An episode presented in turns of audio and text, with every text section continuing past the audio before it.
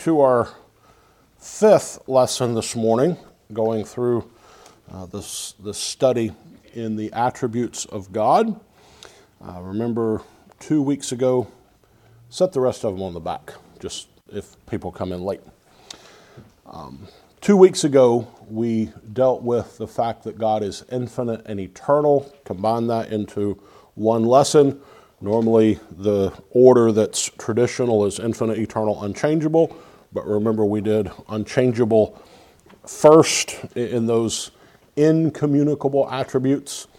And so we're coming now to the next section of the attributes of God that we often refer to as the communicable attributes. And so, just a reminder and refresher for us all here we often divide the attributes of God into these two categories of communicable and incommunicable attributes. The incommunicable are attributes that we just say are attributes not communicated to the creature. They are attributes that are true only of God. And so, this is what we've dealt with so far, really, in our study. What we refer to, first of all, as the aseity of God, the fact that God is self existent and self sufficient. God has no creator. Elise Audrey is looking for you. She wants your attention. the fact that God is self existent, self sufficient. No one created God. No one sustains God. Nobody holds him up. Nobody takes care of him. He completely takes care of himself. He is sufficient completely in himself. He has need of nothing outside of himself that's something that is only and can only be true of God because we are entirely dependent on things outside of ourselves. You cannot live without oxygen. You have oxygen that is outside of yourself. God has no need of any of those sorts of things. And then we dealt with the fact that God is infinite, eternal, and unchangeable, those other uh, attributes that are true of only God. Well, the communicable attributes are those things that are true of God, definitely. They are true of God to an infinite, eternal, and unchangeable degree, but yet they are also attributes that in creation, our being created in the image of God, God has communicated to us, to, to those in His image. So we have these attributes to a limited degree. We don't have them to the infinite, eternal, and unchangeable degree that God does, but yet we do. And so, as we learn of these attributes, we learn what is true of God. Well, we, in a quest for godliness, in a, in a quest for Christ likeness, we want to emulate these attributes as much as the Holy Spirit enables us to do so. So, we're looking today at the wisdom of God, and we're just going to follow really the order that is in question four of the Catechism. Uh, and so today, wisdom. We've already dealt with being, uh, that is the self existence of God. So we come to wisdom. Now, as you'll see in this first paragraph of your notes here, if we just cut to the chase, what we learn is that God in His wisdom always does the very best thing in the very best way. That, if we, if we can summarize everything that the Bible has to say about the wisdom of God, it is that in His providence, he does the very best thing in the very best way. That's ultimately the manifestation of God's wisdom. But let me read to you, you can follow along in the notes here. Let me read you this definition of wisdom that is given by A.W. Tozer in his book, The Knowledge of the Holy. Tozer writes this Wisdom, among other things, is the ability to devise perfect ends and to achieve those ends by the most perfect means. It sees the end, that's supposed to be from the beginning, so there is no need to guess or conjecture. Wisdom sees everything in focus, each in proper relation to all, and is thus able to work toward predestined goals with flawless precision. So, we read that and we can understand what that means. We take, for example, ourselves as parents, just, just to try to illustrate this. Uh, as parents, we, I hope, are wiser than our children. Our, your child may come to you with an idea Mom, Dad, I want to do this. And they, they tell you their plan. And as they tell you the plan, you immediately realize that's a stupid plan. that will never work, right? Because you're older, you've been there, you've done that, and when you were their age, you had the same stupid plan, and you know this doesn't work. And you understand things in the process that they don't understand. You understand the end of where this is going to lead that they don't understand. And you, from a much wiser perspective, are able to see way more clearly than they are the end from the beginning. And you understand more of all the parts in the middle. And you, as a wise parent, you try to instruct your child as to what the situation is and what the process is and why what you have explained is not going to work out the way you think it is. And so we get that to, to a degree. And you see, the Lord has given to us a measure of wisdom. Uh, and even we as adults, we, we, I hope you as an adult have someone in your back pocket that you know when I face something that I don't understand, I know somebody that's wiser than me. And one of the marks of, of true wisdom is to understand when you need help. And so, you know, I've told people many times, I'm 45 years old. I still call my mom because my mom's way wiser than me. I, Lydia and I still, as a couple, uh, there have been many times we call my parents, we go to her parents, her mom now, hey, this is the situation. These are what we perceive to be our options. What do you think about this? Right? And, and you run things by someone that is wiser than you. Well, with God, there is no one wiser than Him. And so He doesn't appeal to anyone. He is uh, infinitely, eternally, and unchangeably wise, but that wisdom is perfect. He has no guessing or conjecture, as uh, Tozer puts it here. Everything for him is in sharp focus. He knows the beginning and the end, he knows everything in the middle, he knows it all. So his wisdom is, is perfect. And so we have some illustrations of this in Scripture. Um, just if we consider the word wisdom as at its foundation, the word wisdom in Scripture has the idea of skill or understanding. So uh, turn up Exodus chapter 31. Let's look at this passage. I reference it here in your notes, but I don't have that one written out. When we get to some of the proofs here in a moment, I've got those written for you. But let's look at Exodus 31. When the Lord gave the instructions for the building of the temple, he set aside a particular man named Bezaleel. And so let's uh, start in verse number one Exodus 31, verse 1. And the Lord spake unto Moses, saying, See, I have called by name Bezaleel, the son of Uri, the son of Hur, the tribe of Judah. And I have filled him with the Spirit of God in wisdom and in understanding and in knowledge and in all manner of workmanship, to devise cunning works to work in gold and in silver and in brass, and in cutting of stones to set them, and in carving of timber to work in all manner of workmanship. And I, behold, I have given with him of Aholiab, the son of uh, As- of the tribe of Dan, and in the hearts of all that are wise hearted, I have put wisdom that they may make all that I have commanded thee. So we have there the illustration, the example of the Lord setting aside this particular man for the construction of all the stuff in the temple.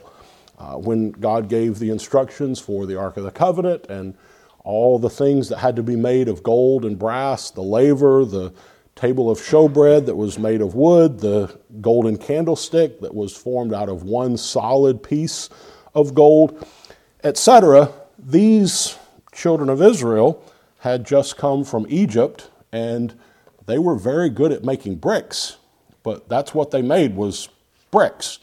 And they didn't do these other things. This is my opinion. You take it for what it's worth. Um, I'm happy to understand that Bezalel had never touched gold or brass or silver in his life.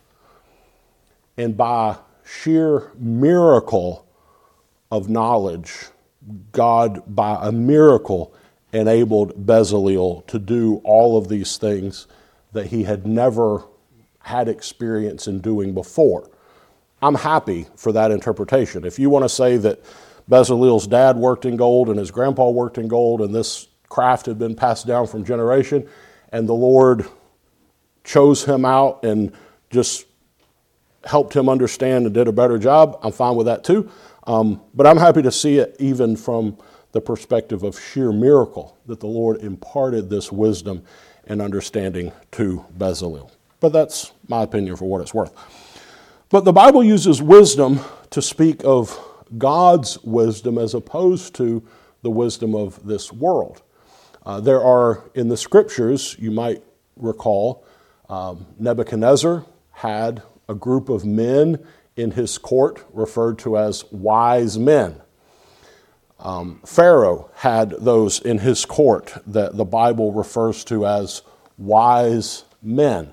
Uh, you remember there were uh, at Christmas the three wise men who came to Herod, and that's the way we refer to those. Now, that is a different concept in Scripture.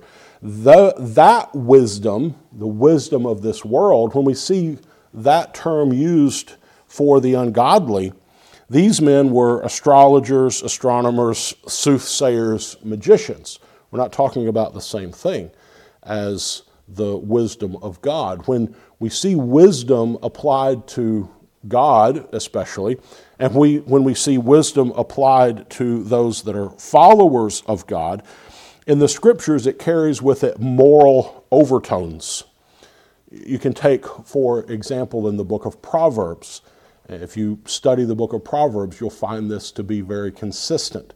When wisdom is used in Proverbs, a wise man described in Proverbs is a regenerate man. In Proverbs, the foolish one is one who is unregenerate, and it makes that, that distinction and, that comparison. But God, in His wisdom, is perfect in wisdom. So let's look at some of uh, some key passages here. Turn to Psalm 104. I have these written for you in your notes, so you can read it here. We're not going to necessarily uh, pursue much context uh, other than just these main key verses uh, for our point here. Psalm 104, verse 24, here the psalmist is saying, O Lord, how manifold are thy works! In wisdom hast thou made them all. The earth is full of thy riches. So, here, what the psalmist is reflecting on is God's work of creation. And he stops in the verse to recognize the sheer quantity and the sheer quality of those works. That all that God has done, he has done in wisdom. And remember the link that I made earlier with Bezalel and how the word wisdom is used in Scripture. It is most often used from the perspective of skill and understanding. Um, some have defined wisdom simply as the right use of knowledge. Uh, we can look at, you know, you take some liberal college professor, he might have a bunch of knowledge he might be able to list out a bunch of facts about a subject, but outside of the context of God and a worldview that factors God into everything, a fear of God, we would be wrong to say that he has wisdom. He merely has knowledge. He doesn't use his knowledge correctly. His knowledge does not lead him to right, godly conclusions. And so, wisdom is the right and appropriate use of knowledge.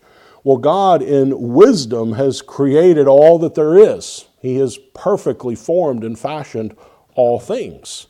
You think, just as an illustration here of your own body, uh, you were designed with infinite wisdom. And we can invite our creation scientist friends to explain these things in much more detail than uh, I am able to do.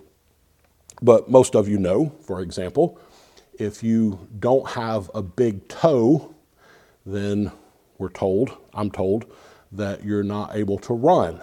I've never met anybody, I don't think, that has had their big toe amputated, but I've been told that without your big toe, you cannot run.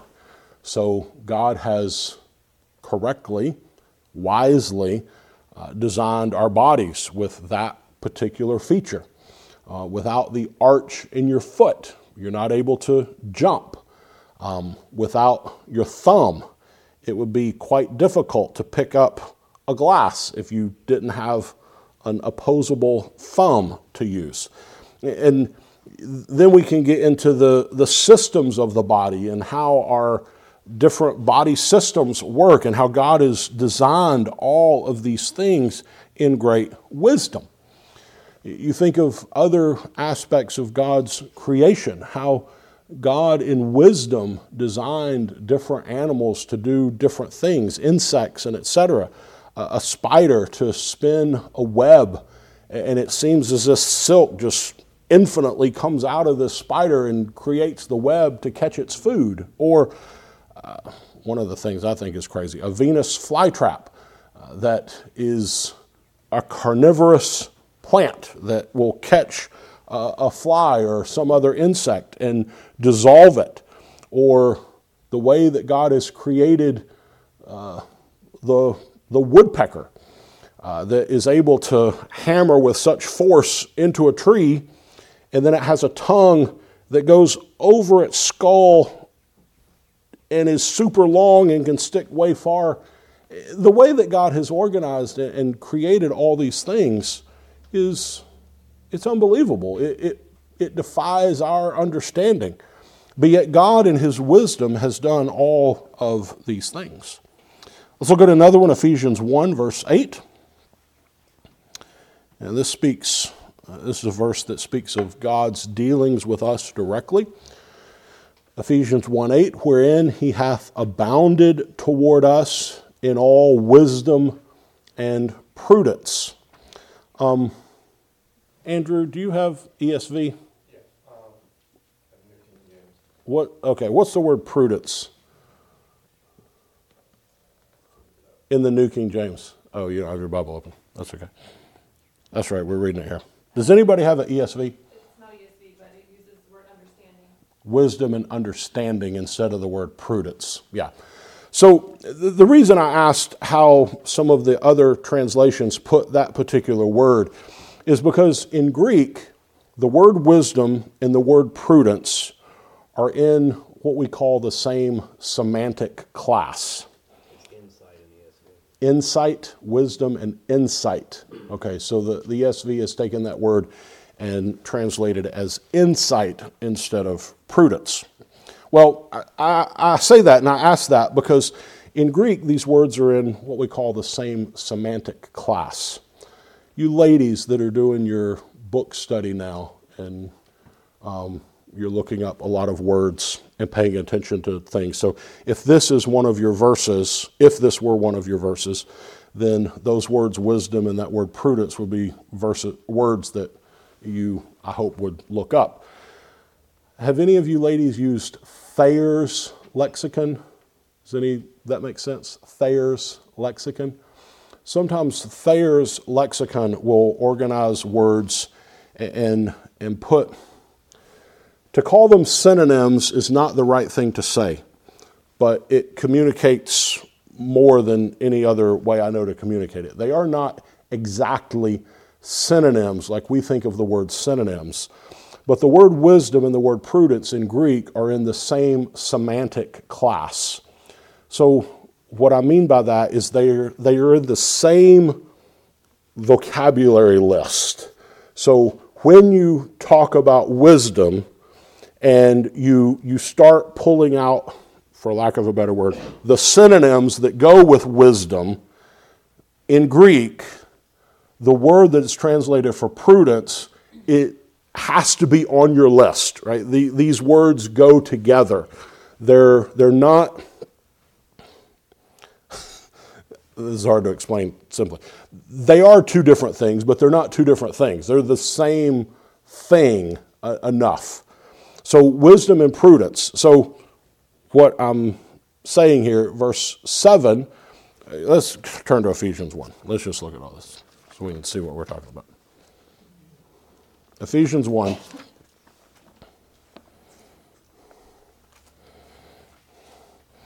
So look at verse 7. Let's get some context here. We need this. So, verse 8, wherein he hath abounded uh, toward us in all wisdom and prudence. The wherein is, is the word that's important here. So, verse 7 In whom we have redemption through his blood, the forgiveness of sins, according to the riches of his grace. And it is according to the riches of his grace that he has abounded toward us. You see that connection? It's according to the riches of his grace that he has abounded toward us in all wisdom and prudence.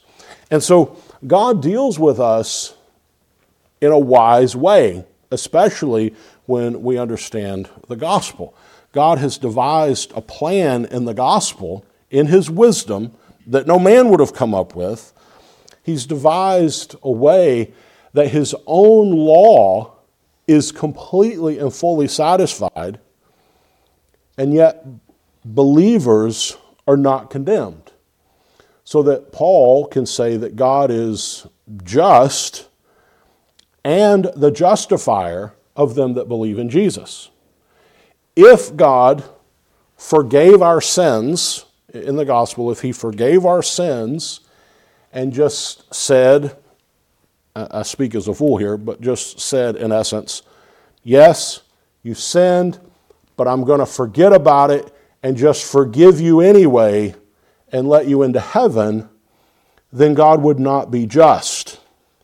Because God has said that He must punish sin.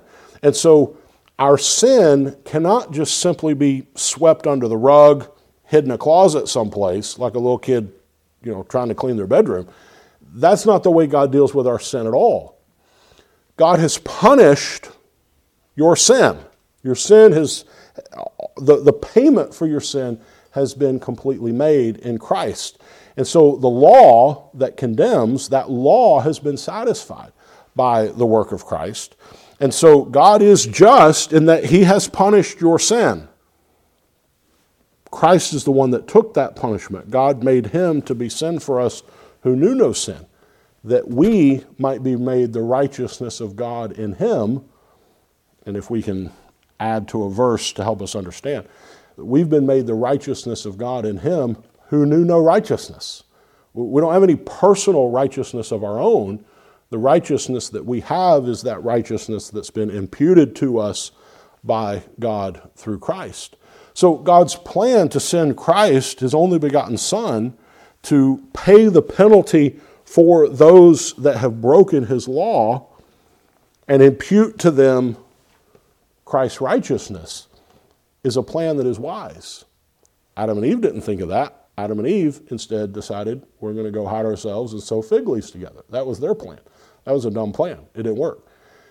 God, though, came and said, I'm going to send a seed of the woman.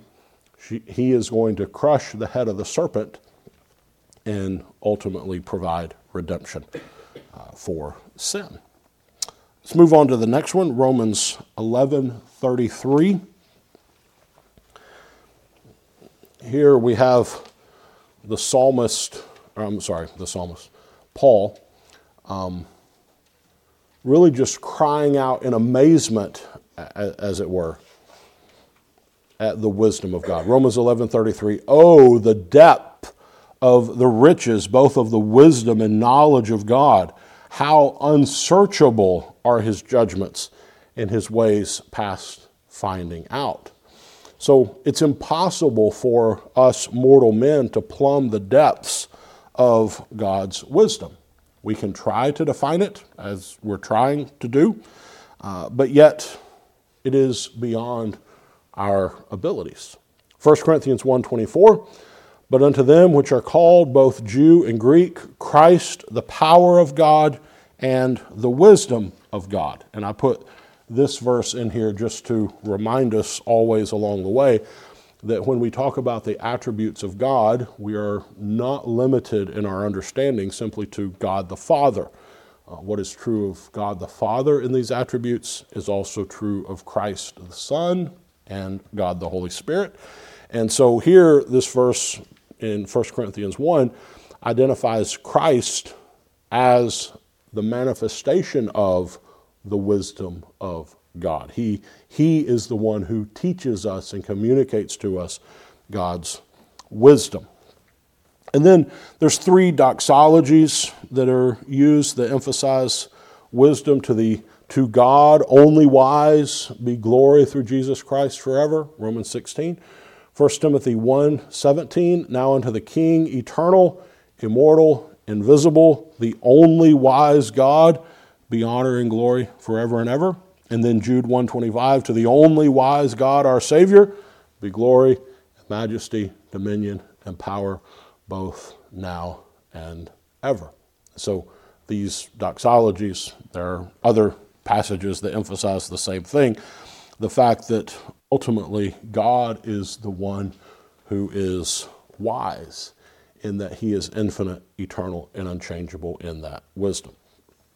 So, in the last couple minutes we have here, let's look at some points of application. I put uh, a couple here. So, A, if God, in his wisdom, has planned everything for his glory, and if you are his child, he's planned it for your good, then why should you complain and be discontent with your circumstances? Anytime we fight against the circumstances that we have, you are, in essence, though you're too spiritual to say it exactly this way, but you are, in essence, saying, God, you messed up. You should have done it this way. Well, how foolish does that even sound, right? None of us would say it that way. But that is, in essence, what we're communicating uh, what is happening to you other than what God has allowed to happen? Well, if God has brought it, God is always doing the very best thing in the very best way. And we've acknowledged this in this class, and Pastor Kimbrough has acknowledged this. We were free to acknowledge this. I don't understand that, and neither do you. And don't pretend you know, it's foolish for any of us to pretend that we do understand it. But we know what has to be true from Scripture. If it is happening, then, as our catechism puts it, God hath foreordained what? Whatsoever comes to pass.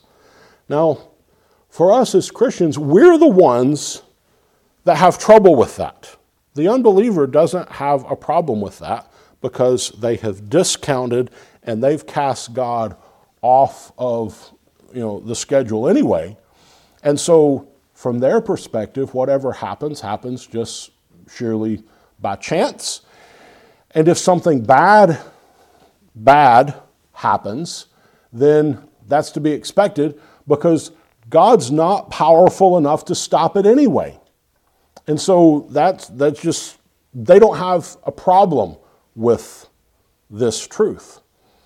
We as Christians are the ones that have a problem with this truth. We're the ones that have to defend God. We have to give an apology for God. Why do bad things happen to good people? Right? We, we've heard that saying so many times. And it's a valid question for us to seek to answer because it is the challenge, it is the answer of the unbeliever. That question is not a lot different than what the psalmist deals with when the psalmist talks about the heathen saying, Wherefore is now your God? Where is your God? You claim to be the servant of this one that's high and holy and all powerful and mighty, but yet look what's happening to you. Where's your God now? How's your God helping you now? Well, what answer do we have to this? Well, we do face circumstances that are very, very difficult. We face, believers face things that are horrible circumstances. There were those in Hebrews 11 that were cut in half, they were sawn asunder. How can we say that God was wise in allowing whoever that guy was, most believe it to be Isaiah, but how do we say that God was wise in allowing one of his servants to be sawn asunder? That doesn't seem very smart to me. Well, we understand that God is always doing things for his own glory and for the good of his people. And there's a sense in which we just have to stop talking. I've talked about this from the perspective of the Trinity. Right? There, there's times that we, we try to explain the Trinity, and we can, we can say this sentence, and this sentence, and this sentence, and so far we're orthodox. Everything lines up with Scripture. We're orthodox, we're orthodox. And the next sentence that we perceive to be the logical conclusion from this last sentence we just said, okay, now we're heretics. Right? You, you, there's a point in which you, have, you just have to stop talking. And you can't say anymore because we don't have the answers.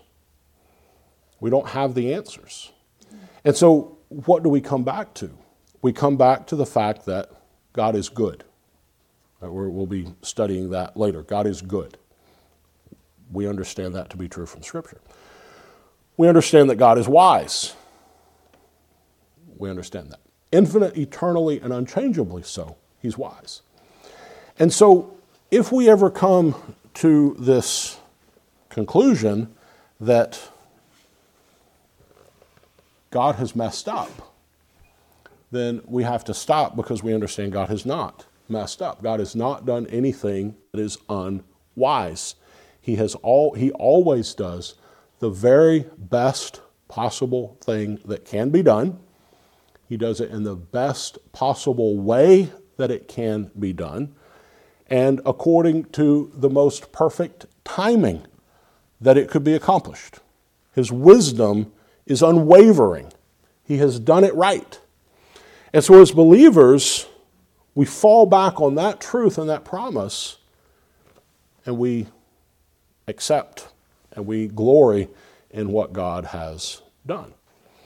A second point of application God has told us in the scriptures that if we are to be wise, the fear of the Lord is the beginning of wisdom. If we want to pursue the wisdom of God, if we want to be wise in our dealings, then we fear the Lord. God has promised to give wisdom. If any man lack wisdom, let him ask of God, and God gives that liberally. Well, the pursuit of wisdom comes with the fear of the Lord. And remember, we define the fear of the Lord as simply factoring God into every single circumstance and part of life. He is the center of every decision made. Not to be irreverent, but the, the what would Jesus do that's been overused is for the believer really a very valid pursuit. What would the Lord think of this? What is God's opinion of this? And we factor the Lord in, and that is living in the fear of God. Uh, C, we can count on God's promises being sure and certain because there is no lack of wisdom and foresight in God who made those promises. And so you take what promise of God you want in the scripture. You know, me as a parent, I can promise my child, you know, on Tuesday, I promise to buy you an ice cream cone. Well, I wake up Tuesday with the worst man flu I've ever had, right? And I, I'm too sick to go anywhere. I can't, I can't take you to get your ice cream cone. And the, you know, you broke your promise. Well, I didn't know I was going to wake up on Tuesday with the flu. You know, I, I don't have the foresight to understand all that. But yet, God never makes a promise that he cannot keep. His wisdom does not allow it. Um, D, some foolishly believe that the great advances in human knowledge, psychology, etc., uh, have made the wisdom of Scripture somewhat out of date. Uh, we in our family, just the other day, I don't remember how it came up, but we were talking about some things with evolution, etc., and uh, one of the things came up called the gap theory. Has anybody ever heard of the gap theory? Anybody know what this is? So the gap theory is that in the beginning God created the heavens and the earth. The earth was without form and void, and darkness was upon the face of the deep. And then there was a big long gap before God said, Let there be light. And there was all this millions, billions, however, just tons and tons of years. Well, the gap theory gained a, a pretty good measure of popularity after the writings of Charles Darwin and the really the explosion on the scene of the theory of evolution. And Christians scramble to try to answer science. Well, you know, science and this carbon dating, it says this thing's a million years old. I read my Bible and it's only 6,000. Well, how, where can we get the extra time? Oh, well, let's, let's put a bunch of time right here. And so they're, they're not di- denying creation. They're just saying God created all this, and then day one didn't start until like after this long gap. So that's, that's the gap theory. Well, there's no need for that. We talk about the gap theory uh, and, and explain some of that in another time. But we don't have to accommodate the scriptures to what so called scientists or psychologists or environmentalists or whatever else want to try to communicate. We take the scripture simply at face value. You take the face value reading of Genesis 1 and you, you come to the end of it and you're, you're into six days, the seventh day God rested. We don't have to buy into an accommodation to science. God, in wisdom, has given us the scriptures and He has, in wisdom, communicated. And He's given us, by His Spirit, wisdom to understand. Um, well, I'll let you read E. Um, and then we'll look at F. We'll close here. We're out of time here. But uh, we ought to pray and ask the Lord for this wisdom and for us to trust in that wisdom of God. Uh, he is our wise Heavenly Father. And I repeat what I've said always doing the very best things in the very best way. So let's close in prayer here and prepare for the service here. Let's pray. Our Father, we do thank you today for your word and for what you've communicated to us in your word about yourself.